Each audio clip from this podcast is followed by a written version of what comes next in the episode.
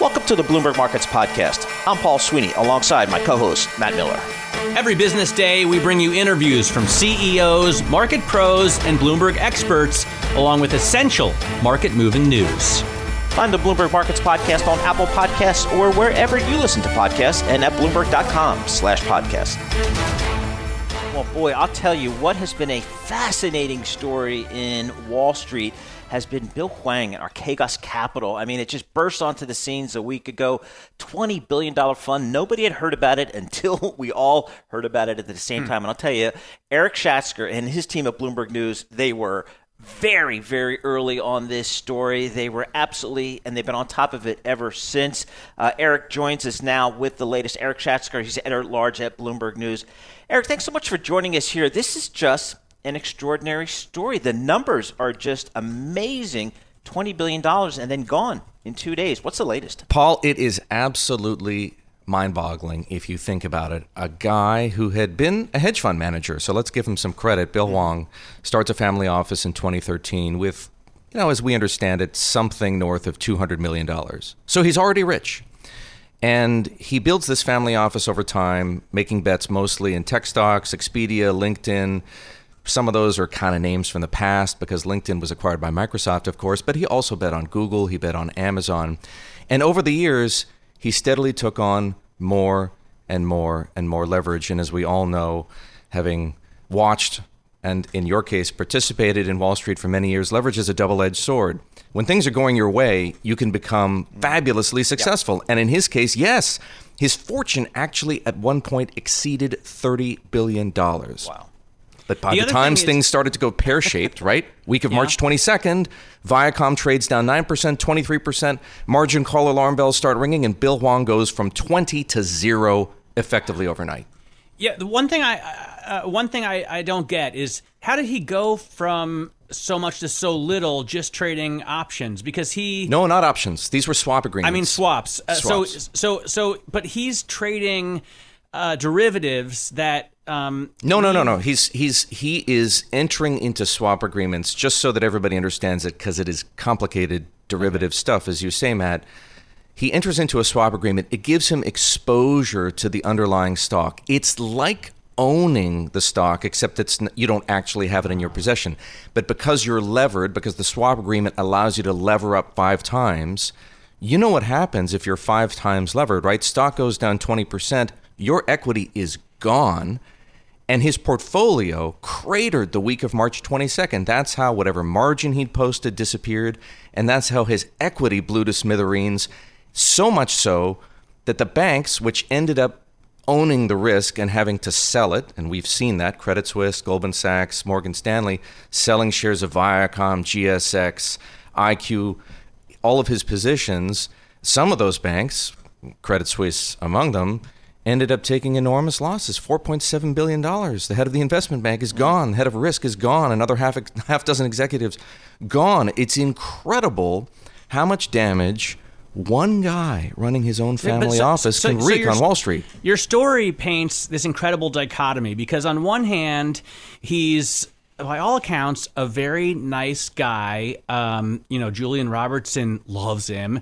Um, he's religious. He's got a big charity that he cares about. Charity and family are two of his three main things, right? Mm-hmm. On the other hand, um, he had a $60 million settlement for insider trading. His hedge fund pled guilty to uh, wire fraud. Um, and he seems kind of like a traitor sociopath because he says he's not afraid of death or money, which you see how that ends up, right? Uh, yes, we, we have. I would say, without using the word sociopath, that what you've just sketched out is the internal paradox of a Bill Hwang. On the one hand, pillar of his church community. This guy helped 1,300 North Koreans escape the hermit kingdom to freedom. The guy is doing good stuff. And on the other hand, he's got this addiction, effectively, or what appears to be an addiction to casino like risk taking. He's a gambler. Most of the great gamblers in the world know when to take some chips off the table. This guy never took any chips off the mm-hmm. table. The only chips he took off the table, he put into his foundation. Yep. And thank goodness he did because it's gone on to do good work and will continue to do good work because, so far as we understand, it wasn't exposed in this blowup. So, Eric, about 30 seconds left. This seems to be, I guess, the second life for Bill Hwang. Is there a third? Oh, it's actually the him? f- yeah. We're with the third act, right? He was Tiger, then he had his own hedge fund, then he had very Archegos. Where does he go from here? If risk taking is in his blood, and he just like you know Michael Jordan can't stop making layups, Vegas, baby. right? You'll see him back doing something. Is he going to be given the same kind of leverage? No, almost certainly not, right? Uh, there are just too many black marks on his record now for any bank to want to give him. But will he be doing something, you know, that involves incredible risk taking? You'd have to expect that he would, because it's as as we've learned in the course of our reporting, it's in his nature. Yeah, I, I mean, this is also a thing I, uh, I was thinking about as I was reading your piece, Eric. Where does he go from here? Because you want to see him come back again. You almost want to see him get back in, right? Um, and maybe now that sports betting is becoming uh, more acceptable in the U.S., he can figure out a way to do that. In any case, Eric Schatzker writes the cover story for Bloomberg Business Week. Um, definitely check it out, if not on the newsstands, at least uh, online or on the Bloomberg terminal talking about the initial job claims number, and um, it's interesting that we've seen these initial job jobs claims numbers still at a very high level. I think um, I'm not sure, but I think we still haven't come down under the record high from the great financial crisis in any week. Let's bring in Lindsey Piegza to talk about this. She's chief economist at Stifel Financial uh, out of Chicago. Lindsey, what's the problem with the labor market in that you know we add 916,000 jobs and we have these incredible manufacturing figures. ISM is off the charts. PMI is off the charts. Everything looks like it's coming back full force, but we keep getting huge initial jobless claims weeks. Well, I think this recognizes the fact that the recovery is going to be somewhat uneven. It's not going to be this very simple flip the switch scenario. Everyone goes back to work. It's going to be this back and forth, this ebbing and flowing uh, of improvement. And yes, we have seen payrolls jump. We've also seen jobless claims remain elevated. So, again, this really speaks to the notion that it's going to be some time before the U.S. economy recovers to a sustainable upward trajectory. I think also when we see this unevenness in the labor market, it, it, it in part reflects some of the policy measures that we've seen out of Washington. Remember, we're still talking about extremely generous unemployment benefits and some businesses, particularly small businesses in the service sector, have reported that it's uh, it's very difficult to reconnect with employees because of these very generous unemployment benefits. So I, I- think there's a number of moving pieces, a number of different variables, but the take home is really it's not going to be as simple as we're vaccinated, let's reopen the economy back to pre-pandemic uh, activity levels. All right, so Lindsey, uh, you know, right now we're taking a look at the uh, President Biden's latest fiscal stimulus plan, that 2.25 trillion dollar plan. What do you make of that? Is that is, is it? Do you think the, the the focus and the strategies behind it are sound, or what would you like to see in fiscal stimulus? Well, at, at this point, with the economy showing signs of improvement, vast improvement in, in the labor market, in manufacturing, in services, in housing, I, I think we really need to take a pause in terms of any additional fiscal um, spending at this point. Remember, the president just passed his near $2 trillion spending package just a few weeks ago. So the impact of that has not even filtered through the economy. We're not even seeing that in the data yet. The March non-farm payroll report more uh, more likely reflected the December stimulus that we saw under President Trump. Excuse me. So I, I do think that at this point, the government should be taking a breath. They should be looking at thinking uh, maybe more of a longer term reopening plan and perhaps uh, getting a second plan in place should we see a second round pandemic uh, occur in our in our uh, near term. So I, I don't think additional spending is the answer at this point. I, I am con- very concerned about the debt level. I'm very concerned about inflation longer term, and this this unsatiable appetite for federal spending. I think really needs to be nipped in the bud. It's crazy if you're a journalist, though. I mean, what a story to cover. How, right, I mean, how many right. times in history have we spent, you know, uh, five trillion extra dollars in a 12 month period? And you know, the Fed has stepped up with how much emergency, uh, you know, um, balance sheet trillions exp- more right? yeah trillions more like uh, like 7 trillion more it's the numbers are uh, mind boggling as adam johnson used to say but how how does that create inflation um, is it does it just create transitory inflation or do we get some real inflation from that kind of spending well, so when we talk about the transitory concerns of inflation that the Fed has been mentioning, they're not referring to the massive expansion of the money supply per se. What they're referencing is the fact that we do expect prices on an annual basis to tick higher because those low lows of 2020 are actually falling out of the calculation. So just by the nature of the mathematical equation, we expect that headline index to tick higher in the coming months as we move further into the summer. But from their standpoint, they're saying this this calculation, this falling out of weaker prices, is going to be temporary, and they expect inflation to remain near that two percent level by the end of 2021. Going forward, however, when we talk about this massive expansion of the federal uh, the federal government's balance sheet, all of these dollars flooding into the marketplace, chasing after goods, chasing after production, that's where we see that uh, th- that increase in inflation, and that's where the market is concerned will drive the Fed's hand or force the Fed's hand to raise rates sooner than they're telling us they will.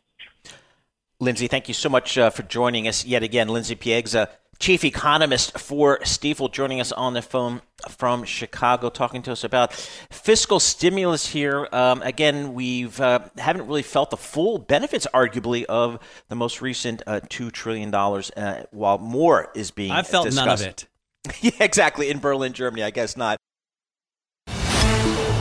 Matt, you know, we are so fortunate here at Bloomberg Radio to be able to tap into the expertise of leading physicians and scientists from around the world uh, during these past 14 months to really get a sense of and, and really learn more about uh, the virus, uh, therapeutics, and now about vaccines. And our next guest certainly uh, is on that list. Dr. Steven Corwin, he is a president and chief executive officer of New York Presbyterian Hospital. Uh, he joined us on the phone from New York City. Uh, Dr. Corwin, thanks so much for joining us here. I guess where we're at right now is you know, people are they absolutely feel like we're just on the precipice of getting to the other side of this. The vaccinations are ramping up. Yet we're seeing cases surge in certain parts of the country, like Michigan and others. How do you think people should be, I guess, conducting themselves these days here as we're right on the edge? Well, I think we're at the beginning of the end, but we're not at the end. And okay. uh, for for people who are football fans, you don't want to spike the ball at the five yard line. so I think that I think the re- reality is we still have to be careful. We still have the variant floating around. We still haven't vaccinated everybody. We haven't gotten to herd immunity. So if we can hold on a little bit longer. Uh, Let's try not to have 45,000 people at a Texas Rangers game. uh, we'll get there. Um, but it's a race between the variants and how much we open versus getting people vaccinated. And, you know, I'm really hopeful that by summertime we'll be in in terrific shape, but we've just got to hang in there. And look, I know it's daunting. Kids home from school, people want to get back to the way things were, uh, et cetera. But uh, we, we still have to be cautious. How do you think the vaccine rollout is going? I mean, I know it's going quickly in the U.S. I think more than 65 million uh, people have received at least one shot. But is it um, is it being distributed uh, equally across all um, different classes, races, creeds? I don't know what to say exactly. You you get my point, right? Is is there of course of course is there a problem well, I here? that we've yeah. I think there's been a, a, great deal of emphasis. Certainly, we've placed a great deal of emphasis on uh, equitability and giving people access to this. I, I would say two things um, to preface the, my following remarks. The first is I think that the Trump administration got a lot of things wrong uh, with with COVID, uh, but they got the vaccine development program right and the Biden administration has capitalized on that uh, in terms of getting this rolled out as quickly as possible. and you know we now have Pfizer, Moderna, and J and J that we're we're now giving, and we have to evaluate AstraZeneca in light of uh, some concerns about data safety monitoring. That being said, I think that you have to educate everybody to sort of overcome vaccine hesitancy and to truly get population herd immunity. We're going to have to start vaccinating kids, which is probably not going to really happen until we get into the fall uh, and the winter, meaning uh, children under the age of 12. So we still have a ways to go in terms of children getting herd immunity. I think we can get to herd immunity by in the September timeframe for the adult population, uh, and I think we're making a lot of strides on equitability of distribution. Uh, Dr. Corwin, I'd love to get a sense of how the frontline workers at New York Presbyterian are doing. I mean, you know, hospitals across the country, but I really think about New York City a year ago from today and, and how incredibly taxed they were. How are the frontline folks doing at New York Presbyterian? Well, you know, look, uh, uh, running towards danger on this one, right? Yeah. I think we have just absolutely terrific uh, people. I think that they've done an, an amazing job, but they're getting tired, uh, and we still have a lot of COVID in the environment. So um, I, I think that people see that we're we, we're turning the corner. Uh, but it's been a it's been a tough 15 months for the country, and a, certainly a tough 15 months for the frontline workers. But everybody in the country should be proud of the effort that all the frontline workers across the country put in uh, to this, because we wouldn't be where we are as a country without it. And I can't thank every one of our employees enough for everything that they did. And many of them lost family members during the course of this pandemic, and I'm sure you guys know uh, people that, that were lost. It really has been pretty horrific. But it also, I think, shines a spotlight on how hard healthcare professionals work. I mean, just in terms of sheer hours, it's pretty shocking to people from any other industry. Do you think there's some kind of progress that can be made in either paying them better or getting them sa- safer working conditions? Well, look, I think that uh, we collectively made a mistake as a country in terms of the amount of PPE we had on, in, in stock. The supply chain was very fragile. So, yeah, uh, we have to really solidify our supply chains, make sure that we have more onshore manufacturing, make sure that the supply chains are more robust so we don't have a repeat of that. Uh, that was really quite tenuous, as, as, as you all remember. Uh, in terms of paying people more, look, uh, I'm a firm believer uh, that you have to pay people uh, for for what they do. The minimum wage that we pay is nineteen dollars an hour. I know people are, are are talking about what should the minimum wage in the country be, but we people deserve to be able to make a, a fair living, and if they're in healthcare, they should be paid appropriately, in my opinion. Dr. Steven Corwin, thanks so much for your time. Really appreciate it.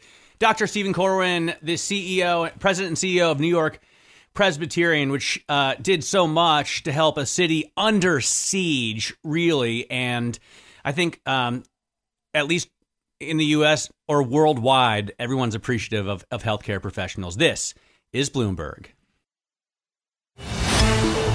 It is time for Bloomberg Opinion. We're joined today by Jared Dillian. He's a columnist for Bloomberg Opinion. He's also editor and publisher of the Daily Dirtnap and investment strategist at Mauldin Economics. He's based in Myrtle Beach, South Carolina. He's out with a fascinating column here, arguing that, quote, SPACs aren't the only examples of late capitalism. And he suggests that excesses throughout the financial system raise the odds that the next recession – could be our last as a free market economy. Uh, Jared, thanks so much for joining us here. Tell us about why you think the next recession might be the last one in this economy. You know, it's funny because when I started to write this article, I was, uh, um, I have a, I have a cat that is overweight, and uh, we were buying her a food puzzle. I don't know if you know what a food puzzle is, but no. it makes it difficult for a cat to get the food. And you know, I, I I looked this up on Amazon and I ordered it in two seconds, and I had it delivered to my house in two days. And it kind of reminded me of 2017 when, you know, if you were on, if you spent any time on Twitter, there was all this discussion on late capitalism and all this excesses of capitalism, and that got me thinking about SPACs and a lot of the stuff that's going on today. So, but but but but what? Uh, so it's going to be the end. I mean, what does that mean? If if there's another big recession, we're going to have the state really take over? I think there's.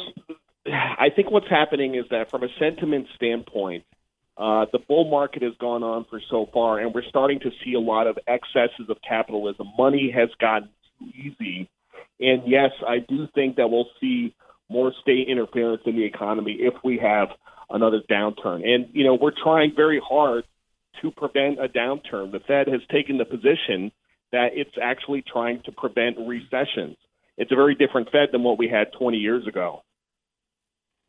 All right, so Jared, I mean, we, we, we step back here and we take a look at the marketplace, and just over the last, eh, I call it six to 12 months, you know, during this pandemic, we've had uh, some of the Reddit trades, the GameStops of the world. We've had this explosion in SPACs. I mean, you know, one of the, a lot of folks are saying, boy, there's a lot of froth in this market. There's a lot of excess in this market. There's a lot of speculation in this market. Do you see that as well? Yeah, I do see that. And, you know, the SPACs in particular, the interesting thing about SPACs is, you know, I actually think SPACs play play an important role. I mean, the IPO process is kind of broken. It's kind of cumbersome. And there have been some actually really great companies that have gone public as SPACs, but there's also been a, a lot of stuff that is terrible and uh, is a joke. So, you know, this is, there's a lot of excesses in this bull market. And if it continues, we're going to get more excesses. So I wonder, though, what um, society looks like after the end of free market capitalism. Have you ever seen the movie, the animated film WALL-E?